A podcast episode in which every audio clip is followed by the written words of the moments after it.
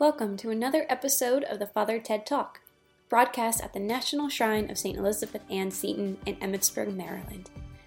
We wanted to take a moment before Father Ted begins to invite you to a live stream of our historic homes tour on Friday, May 1st at 4 p.m. Eastern Standard Time. With many quarantined and confined within their homes, we want to open the door and invite you into the home of our saint, Mother Seton. You can watch it on Facebook, and we hope to see you there. Now, here's Father Ted. This familiar gospel of the disciples on the road to Emmaus, it takes us back in time a little bit. We're already two weeks from Easter, but this gospel took place on the afternoon of Easter Sunday, so nobody is quite sure if our Lord has risen from the dead when all of this has taken place. And this passage, even though it takes place on Easter Sunday, it begins rather somberly with these uh, disciples leaving behind Jerusalem, turning their backs on the holy city and on the community of the believers who were there. They were leaving essentially the church to go back to the way of life that they had known before they encountered Jesus.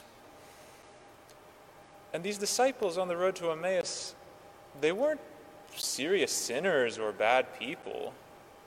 That wasn't why they were leaving. It wasn't as if they couldn't live up to the precepts of our Lord like the rich young man in the gospel.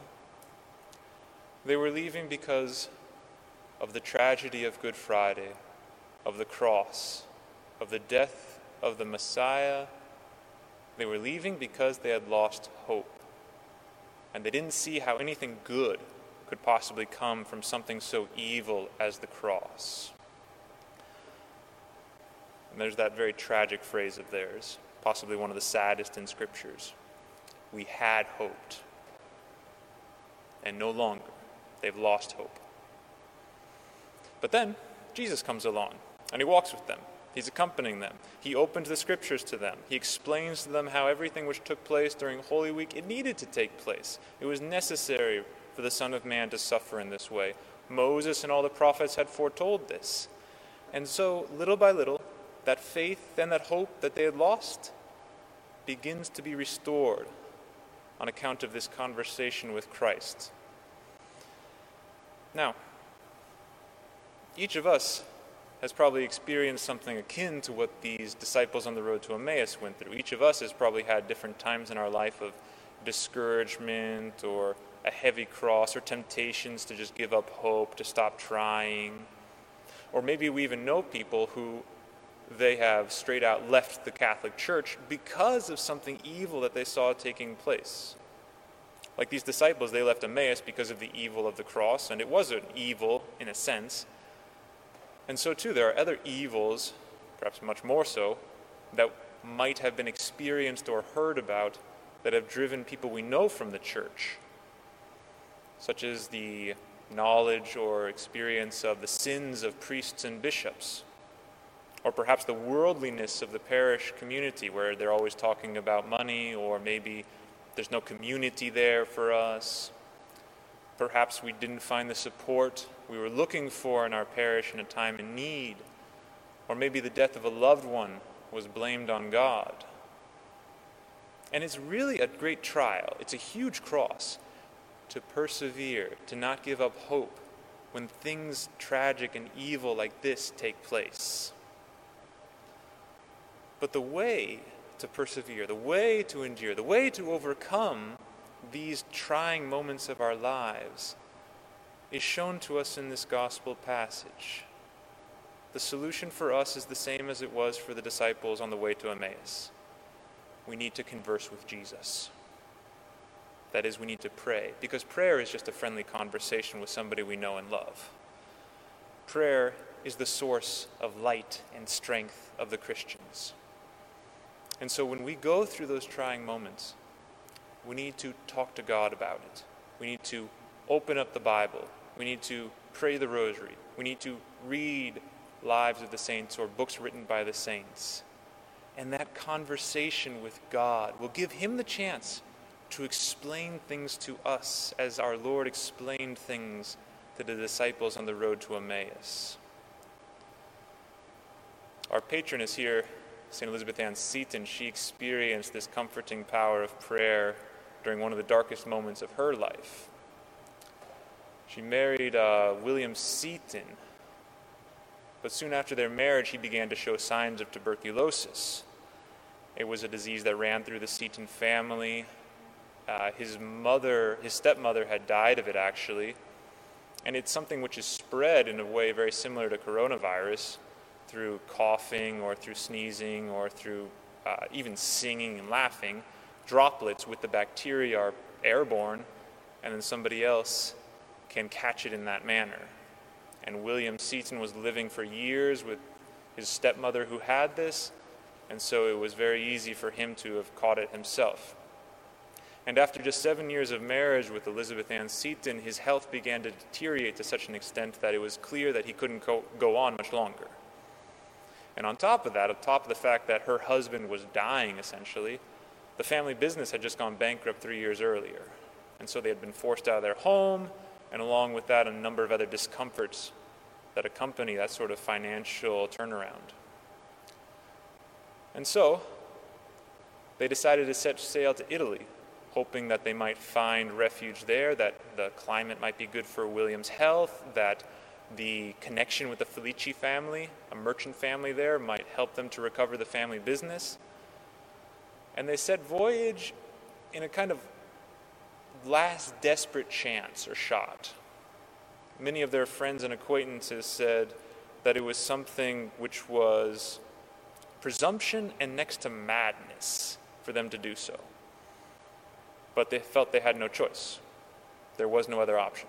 So they set out and the voyage went well, but as soon as they arrived in Italy, the authorities quarantined William and Elizabeth and their daughter because they were afraid he had a contagious disease. And they locked them for the next 30 days in a stone tower on a canal. So the very voyage that was supposed to save his life was doing nothing more than accelerate his demise. And in this situation, William lost all hope.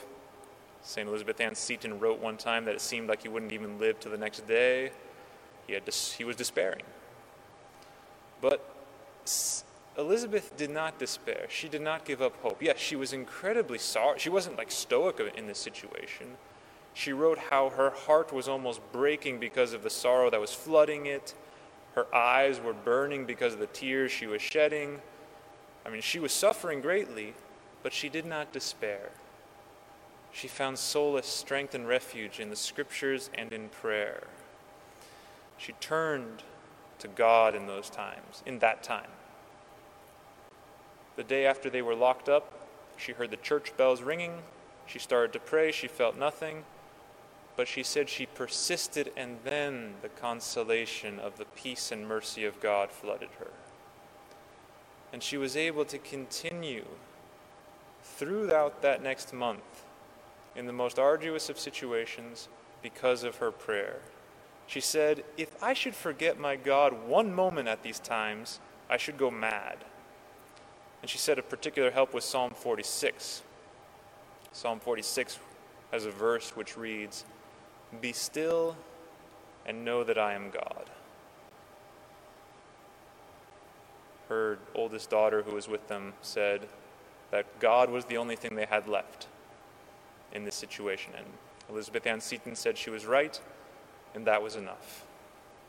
And so, comforted and strengthened by her prayer, she braced herself to look after her husband during his last month on earth. Now, we need prayer as well. It's not just for the saints, but we need prayer on a regular basis, and especially in those more difficult times. Our Lord gave us the example of Gethsemane. He was about he was beginning this the most arduous moment of his life, and what does he do? He prays. And what else does he do? He tells his apostles to pray, or else they're going to fall. what do they do? They sleep rather than pray, and then they wake up, and then they abandon our Lord because they did not pray. St. Alphonsus said there are some temptations, especially temptations of impurity, that are impossible to resist without prayer. And we all have these moments of struggle, of darkness, of temptations to despair. And so these are the times, especially, where we must go to prayer. We need this ongoing dialogue with our Lord to have that strength to go on. There are many secular businesses now who are recognizing that human beings need to rest if they're actually going to be productive, if they're going to keep going.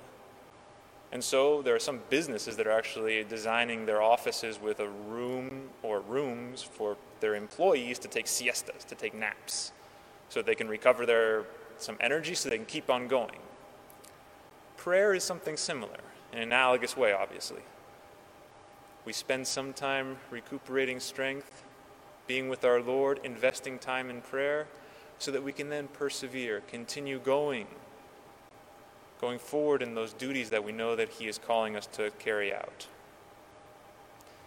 And prayer to, with other people is great. Prayer with other people is something commendable. Prayer with other people is normally required of us if it weren't for the current pandemic. But even now, you know, praying with your family in quarantine or praying with other people that you are, that you are quarantined with. There's some parishes that are actually in, arranging for virtual prayer meetings. You know, they're having Zoom calls with their prayer groups. But even though that's good, we need personal prayer time. We need prayer time by ourselves because our Lord told us when you pray, go to your room, close the door, and pray to your Father in secret. And so the precept to pray together does not supersede the precept to pray by oneself. And so, one question to ask ourselves on this Sunday would be since the lockdown began, since the quarantine began, when is the last time you went into your room, closed the door, turned off your devices, and prayed? And it could be that during this time of quarantine, it's actually more difficult. You know, we have more time in a way, but the other, on the other hand, things have been changed. You know, maybe our prayer routine of going to the church and praying just can't happen anymore.